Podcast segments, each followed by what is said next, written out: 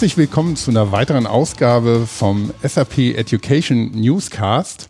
Ähm, der Education Newscast ist heute auf Reisen. Mein Name ist Christoph Hafner. Ich äh, bestreite die heutige Folge, aber nicht allein.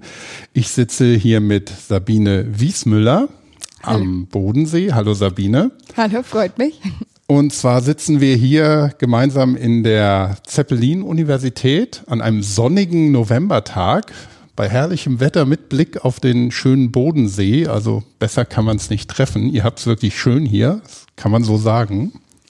Danke. Und ja, ich freue mich, dass du dir Zeit genommen hast. Vielleicht ähm, als ähm, kurzer Background. Wir sind hier, weil ähm, äh, ja, es gibt einen Workshop, eine Veranstaltung und ähm, da geht es um den Bodensee Innovationscluster Digitaler Wandel. Und da sind wir auch schon bei dir und deiner Rolle. Du bist nämlich die Leiterin hier und was genau sich dahinter verbirgt, wirst du uns bestimmt gleich erzählen. Ähm, aber vielleicht erst ein paar Worte zu dir, Sabine, wer du bist. Ja, sehr gerne. Mein Name ist eben Sabine Wiesmüller. Ich bin zum einen Doktorandin hier an der Zeppelin-Universität und schreibe meine Doktorarbeit zur Regulierung künstlicher Intelligenz. Und zum anderen ähm, bin ich nebenbei berufstätig und leite eben das Innovationslabor von dem Bodensee Innovationscluster. Das ergibt sich daraus, dass wir das Bodensee Innovationscluster verstehen als Netzwerk der Unternehmen der Region, als mehr oder weniger losen Zusammenschluss.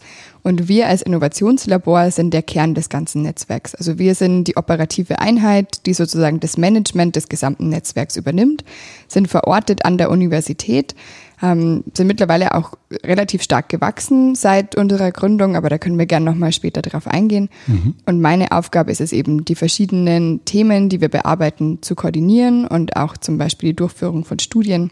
Aber dazu gern im mhm. Verlauf des Interviews mehr.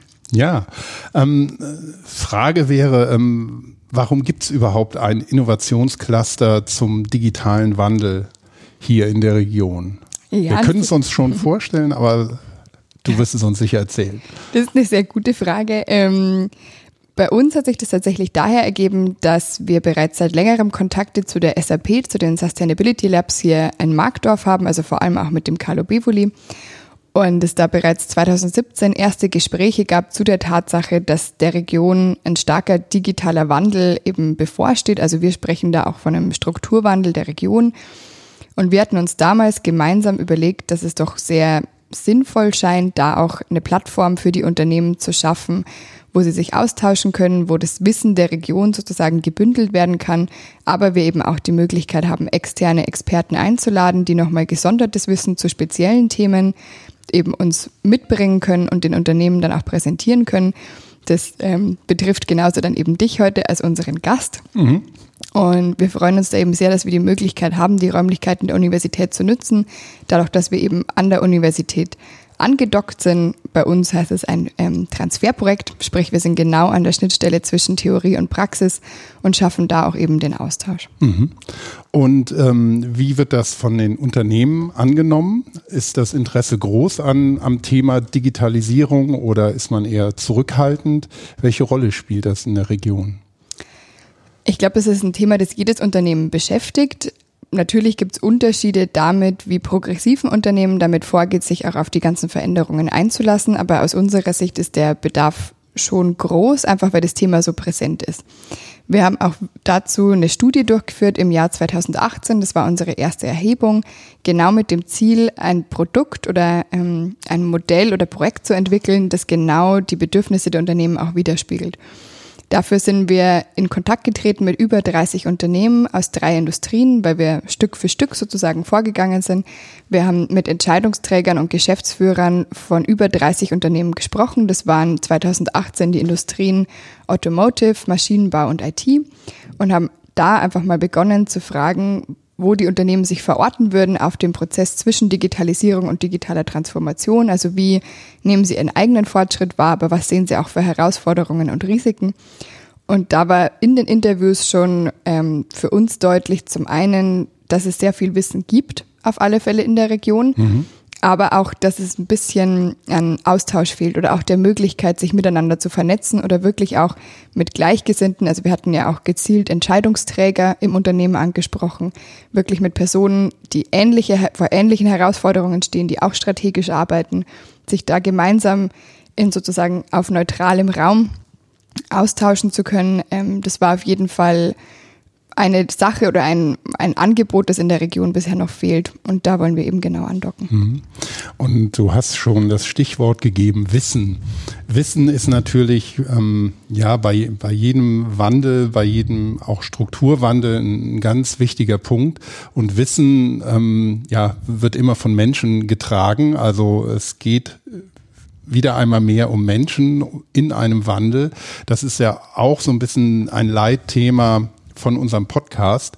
Und ähm, es ist auch ein Leitthema oder ein Leitthema in eurem Innovationscluster. Kannst du da vielleicht ein bisschen was zu sagen, welche Rolle Lernen hier spielt? Ja, auf jeden Fall. Also Lernen ähm, spielt für uns eine zentrale Rolle. Wir haben jetzt ja einen Innovationskreis zum Thema lebenslanges Lernen, der gezielt dieses Thema ja auch im Titel trägt. Aber wir sehen uns schon im Großen und Ganzen auch als Plattform zur Wissensgenerierung. Also auch zur Sammlung von Wissen, zur Generierung von neuem Wissen, aber auch zur Weitergabe von Wissen. Also wenn ich nochmal auf die Studie zurückgehe, wir hatten ähm, die Unternehmen ja auch gefragt, was sehen sie als die großen Herausforderungen neben den Chancen ähm, der Digitalisierung und haben dann auch die Ergebnisse aus den Interviews gerankt nach der Häufigkeit der Nennung. Und in jeder Studie wollen wir vier Themen herauskristallisieren, zu denen wir arbeiten wollen. In der ersten Studie waren es die Themen Cybersecurity und Artificial Intelligence, genauso wie lebenslanges Lernen, also HR-Fragen, wie kann ich meine Mitarbeiter im Unternehmen mitnehmen, also zum einen über die Technologieakzeptanz, aber auch über die lebenslange Lernen, ähm, ja, wie soll man sagen, den Ansatz des lebenslangen Lernens mhm. per se. Und das vierte Thema war digitales Nachhaltigkeitsmanagement. Zu den vier Themen arbeiten wir jetzt. Und wir haben immer eine Konferenz, die den Titel oder das Thema trägt, zum Beispiel jetzt eben lebenslanges Lernen und dann im Anschluss beginnt ein einjähriger Arbeitskreis. Und eine dieser Treffen eben von diesem Arbeitskreis haben wir ja heute. Mhm. Und da geht es ganz gezielt darum, jedes Mal ein Unterthema zu bearbeiten. Also bei dem Thema lebenslanges Lernen haben wir ja heute auch zum Beispiel die Frage, wie kann ich die ähm, neuen Medien einsetzen, wie kann ich auch digital Lernformate schaffen. Und nächstes Mal zum Beispiel geht es auch um Mobile Experiences. Mhm. Und so versuchen wir Stück für Stück Unterthemen der genannten Themen aus den Interviews abzuarbeiten und jedes Mal wirklich neues Wissen zu schaffen. Wir haben dazu Impulsvorträge von unseren Experten und zu jedem Impulsvortrag gibt es danach einen gemeinsamen Workshop, wo unsere Teilnehmer miteinander in Gruppen arbeiten, weil wir eben denken, dass zum einen der Input von neuem Wissen wichtig ist, aber dann auch sehr wichtig ist, das Wissen im Transfer direkt anzuwenden und insbesondere eben im Austausch mit den Gleichgesinnten, also mit anderen Unternehmensvertretern aus der Region, wo sich idealerweise am Schluss dann auch ein eigenes Netzwerk ergibt. Also das Ziel wäre tatsächlich, dass aus unserem ganzen Unternehmensnetzwerk sich pro Innovationskreis kleine Gruppen bilden, die natürlich auch alle anderen Unternehmen kennen, mit denen wir zusammenarbeiten, aber wo wirklich auch ein vertrauensvolles Verhältnis versteht, wo man sich auch gegenseitig mal um Hilfe bitten kann. Mhm. Weil viele der Themen, die wir eben hier identifizieren, auf einer doch höheren Ebene wichtig sind für die Unternehmen und es schwer ist, genau diese Themen selbst zu lösen. Das ist im Bereich lebenslanges Lernen mindestens so eine große Herausforderung wie bei Technologien, aber ich denke schon, dass zum Beispiel gerade bei künstlicher Intelligenz es ein Thema ist, das sehr deutlich zeigt, dass da nicht ein Unternehmen selbst die Lösung finden kann. Also da ein Netzwerk zu haben und auch Partner in der Region ähm, zu finden, ist, glaube ich, sehr, sehr hilfreich. Und bei lebenslanges Lernen hatten wir eben ja auch schon eine Veranstaltung, wo das sehr gut angenommen wurde. Und heute haben wir ja das zweite Treffen unseres Innovationskreises und da hoffen wir natürlich, dass es genauso gut weitergeht. Ähm, du, du hast Herausforderungen angesprochen. Ähm, hast du da vielleicht ein paar konkrete Beispiele, die dir von den Unternehmen zurückgespielt wurden? Vielleicht auch von, gerade von ähm, kleinen oder mittelständischen Unternehmen, wo vielleicht auch noch einfach nicht äh, Infrastrukturen, Erfahrungen in so größerem Maße da sind, wie vielleicht bei großen Konzernen? Was wir bei kleinen Unternehmen zum Beispiel oft sehen, ist natürlich die Tatsache, dass mittlerweile der Wettbewerb auch oft aus dem Ausland kommen kann. Also dass im Moment die Bücher vielleicht noch voll sind und es relativ gut läuft und natürlich schon umgestellt wurde Richtung Digitalisierung, aber aktuell vielleicht der Schritt Richtung digitale Transformation, wirklich dem Einsatz von neuen Technologien oder die Anpassung von dem Geschäftsmodell noch nicht so wichtig scheint. Aber wir würden schon auf jeden Fall hoffen, auch genau diese Unternehmen zu adressieren, weil es sehr schnell gehen kann mit dem Wandel dann doch. Und wir würden halt auf jeden Fall hoffen, dass wir sowohl KMUs ansprechen als auch Mittelstand und Konzerne. Das ist natürlich eine Herausforderung für uns, dann auch ähm, die richtige Schnittmenge zu finden, dass es für alle weiterhin relevant ist. Aber wir glauben halt, dass der Bodensee ähm, sehr besondere Charakteristiken hat. Also es ist eine Region zwischen den Metropolen, die aber trotzdem hoch innovativ ist, hochtechnologisch und sehr divers. Also sei es jetzt im Hinblick auf die Technologien, auf die Größe der Unternehmen und dieses Ökosystem funktioniert so gut in der Form, wie es eben jetzt existiert und würde durch den Strukturwandel zum Beispiel gerade der Sektor der KMU sehr in Gefahr geraten, ähm, dann hätte es, denke ich, auf jeden Fall massive Nachteile auch für die Region. Und deswegen versuchen wir wirklich ähm, auf allen Unternehmensgrößen, auf allen Ebenen anzudocken und da genauso eben KMU zu adressieren. Ein konkretes Beispiel wäre vielleicht, dass Mitarbeiter das Gefühl haben, je mehr sie sich öffnen gegenüber neuen Technologien, dass sie sich vielleicht selbst abschaffen.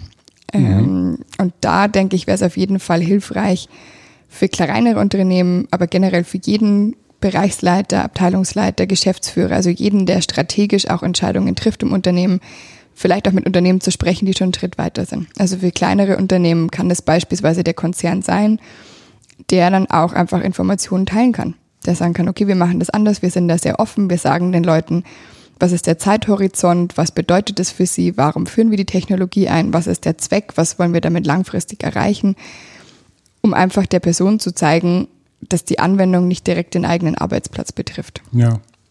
Ähm, kann man das denn immer so pauschal sagen oder gibt es vielleicht auch, auch Fälle, wo der eigene Arbeitsplatz jetzt nicht unbedingt, also dass man sich selber abschafft, ist, glaube ich, also wirklich eher die große Ausnahme, aber dass sich das, das Aufgabenfeld signifikant ändern kann?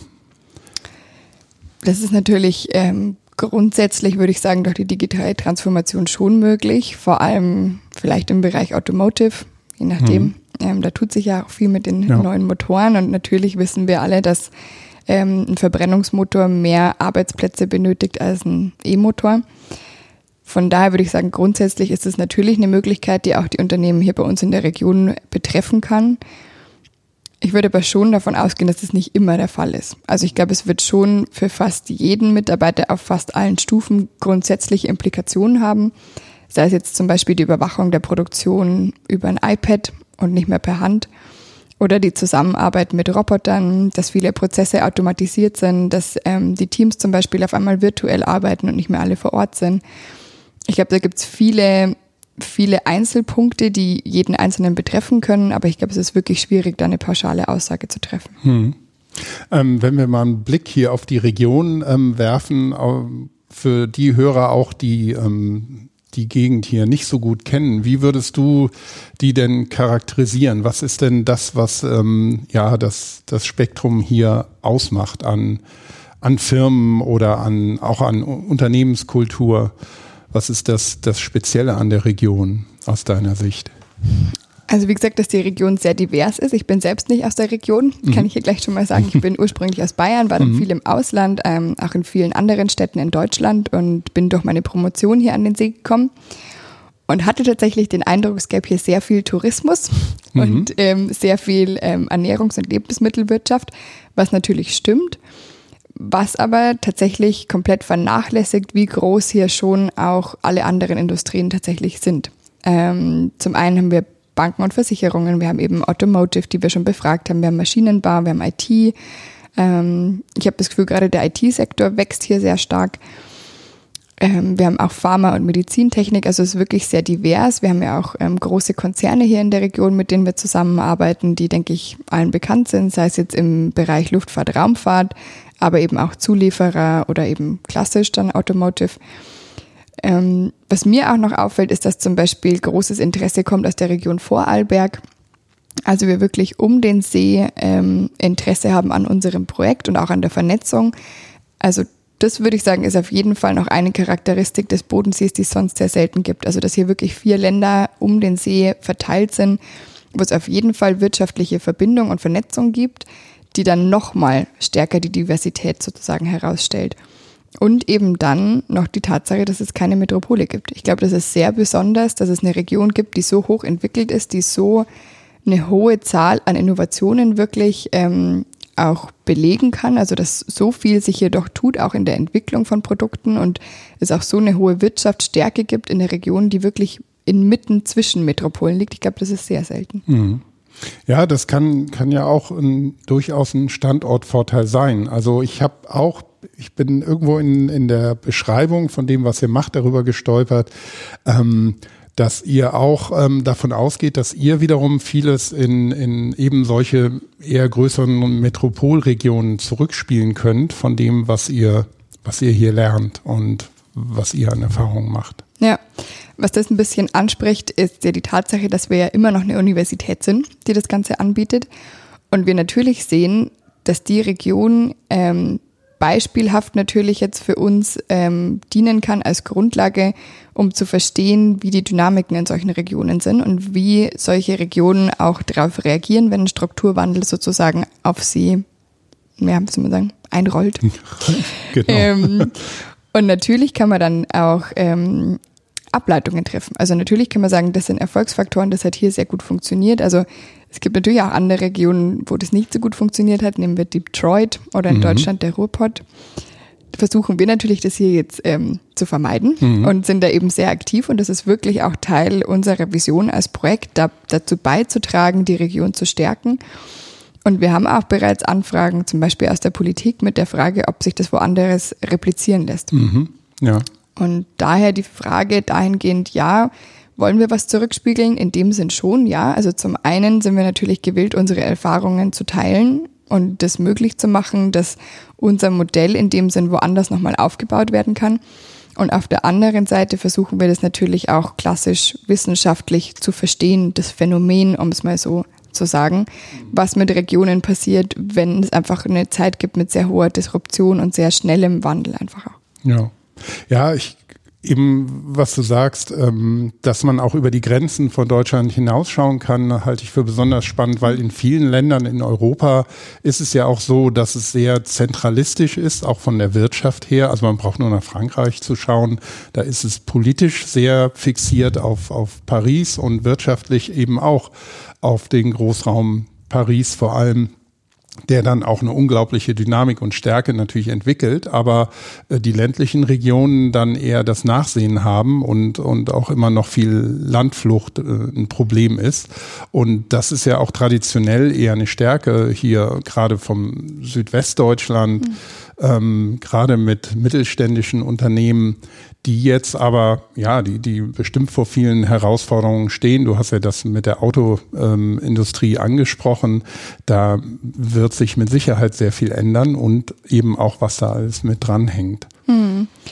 Was wir auch noch versuchen mit abzudecken, also wir schauen Innovationen an aus, auf verschiedenen Ebenen von unserer Seite, von Projektseite. Also wir schauen uns zum einen die, den technologischen Hintergrund an und aber auch die sozialen Implikationen und wir schauen aber auch in Richtung Geschäftsmodellinnovation.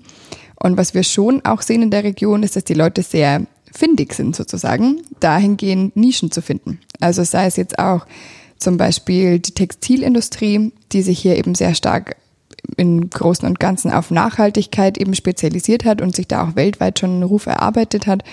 Aber auch wenn wir in Richtung Stuttgart gehen, gab es ja in letzter Zeit auch gute Beispiele im Bereich Batteriebau, in Richtung Mikrobatterien zu gehen. Also wir haben schon auf jeden Fall das Gefühl, dass wir ja auch noch Tüftler mhm. bei uns hier haben, die ähm, die deutschen Tugenden vielleicht dahingehend hochhalten, dass eben genau das ja das ist, was wir traditionell immer schon sehr gut konnten, nämlich die Entwicklung eben und die wirklich hohe Qualität von den Produkten selbst. Und ich glaube, das ist auch weiterhin nochmal eine große Stärke der mhm. Region. Ja, ist auch ein der Begriff Tüfteln gefällt mir gut. Innovation klingt schon immer so ja, ein bisschen standardisiert oder oder ähm, akademisch, also mhm. dieses Tüfteln und Ausprobieren ja. und, und sich an irgendwas versuchen oder einfach neue Erfindungen zu machen. Erfindungen sagt man ja auch nicht mehr. Mhm. Ne? Das, Heute sind es dann die Patente, die zählen. Ja. Aber dahinter steckt ja immer eine Idee ja. und dann eine Verwirklichung und eine Umsetzung von der Idee. Und das, glaube ich, auch ist gerade auch hier in der Region wirklich eine, eine Stärke, die man auch mit solchen ähm, ja, Initiativen, wie ihr das hier macht, natürlich auch vorantreiben kann. Ja. Ähm, ich hätte noch eine Frage auch im, im Hinblick auf die, die Universität, weil ähm, wir sitzen hier in der Zeppelin-Universität und ähm, das Ganze findet ja auch hier statt, wie du schon beschrieben hast. Ähm, wenn wir mal von den Unternehmen ähm, weggehen, ja, auf die Vorstufe für viele, die eben studieren, bevor sie dann arbeiten, welche Rolle spielt denn ähm, hier zum Beispiel das digitale Lernen für die Studenten? Ist das Alltag oder ist es 50-50 oder ist es eher noch nur ein kleiner Teil? Ähm, wie sieht das aus? Also man muss dazu sagen, dass wir hier eine Besonderheit sind, was die Universitätsstruktur angeht, weil wir eine private Universität sind mhm. hier am Bodensee, was in Deutschland relativ selten ist. Also es gibt nur eine Handvoll Universitäten, die privat sind. Die meisten Universitäten sind ja öffentlich und sind dadurch staatlich gefördert. Was das für uns bedeutet, ist im Hinblick auf die Lehre, dass wir ein bisschen mehr Freiheiten haben. Das heißt, natürlich ähm, sind alle Studiengänge akkreditiert, aber die Form sozusagen, wie gelehrt wird, wie die Kurse ablaufen, ähm, wie auch das generelle Studium strukturiert ist, das ist schon ein bisschen anders als an öffentlichen Universitäten. Das kann ich zum Beispiel sagen, weil mein Hintergrund, also mein Studium war an öffentlichen Universitäten und hier jetzt in der Lehre und auch was ich so beobachten kann bei meinen Kollegen, ist es schon ein bisschen innovativer. Mhm.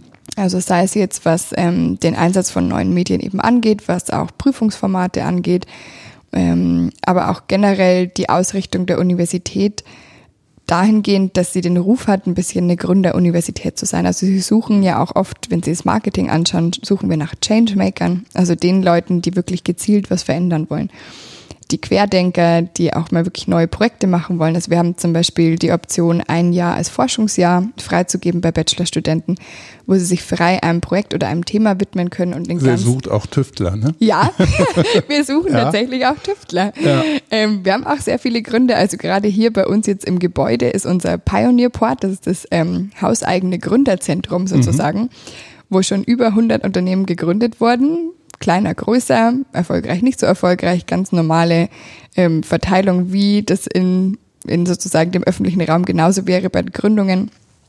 Aber da ist auch ein sehr hohes Interesse da. Deswegen würde ich auf jeden Fall sagen, das hat, spielt schon eine große Rolle, vor allem weil die Studenten auch sehr viel im Ausland sind. Also eigentlich jeder Student, der hier ähm, sein Studium ableistet, ist mindestens ein halbes Jahr auch mal im Ausland, sei es zum Studium, sei es zum Praktikum. Und da habe ich schon das Gefühl, ähm, dass das sehr gut angenommen wird, auch aus der Ferne sozusagen noch zu, also zugreifen zu können auf die Angebote. Und um aus dem Nähkästchen zu plaudern, in meinem Team ist es genauso. Mhm. Ähm, also wir haben auch einen großen Anteil studentischer Mitarbeiter, wo wir aber wirklich sagen, wir halten die Hierarchien sehr flach. Jeder bearbeitet die Themen, die er gut kann. Und ähm, ob es jetzt ein Masterstudent ist, der vorher schon gearbeitet hat und nochmal zurück an die Uni kommt, oder ein Bachelor, der aber schon einfach sehr viel Expertise in seinem Bereich hat, das zählt bei uns in dem Sinn jetzt nicht. Und ähm, ja, ich hatte schon ähm, die lustigsten Konstellationen. Ähm, während dem Praktikum hat einer Wochen am Wochenende gearbeitet oder aus Kopenhagen wurde schon gearbeitet oder wird tatsächlich im Moment mhm. noch gearbeitet. Ein Kollege war ein paar Wochen ähm, in Brasilien und hat uns zurückgeskypt vom Amazonas. Mhm. Also ja. von daher würde ich sagen, ähm, die digitalen Fähigkeiten ähm, sind schon notwendig. Ja, ja. Ja, das sind natürlich ähm, besonders schöne Beispiele, wenn man in Kopenhagen sitzt und trotzdem weiterarbeiten kann. Das ist, ist ja auch tatsächlich das, wo man, wenn man ähm, ich auch aus dem Nähkästchen plaudern kann. Wir haben in, äh, bei SAP etwas, das sich Mobile Work nennt, wo ich mir auch praktisch ähm, aussuchen kann, von wo aus ich arbeite. Ich kann jetzt nicht dauerhaft mich in Kopenhagen niederlassen mhm. zum äh, Arbeiten, aber das liegt dann vor allem an den steuerrechtlichen Fragen, welches Land dann die Steuern bekommt, die ich bezahlen muss. Ja, die Schweiz soll da sehr gut sein.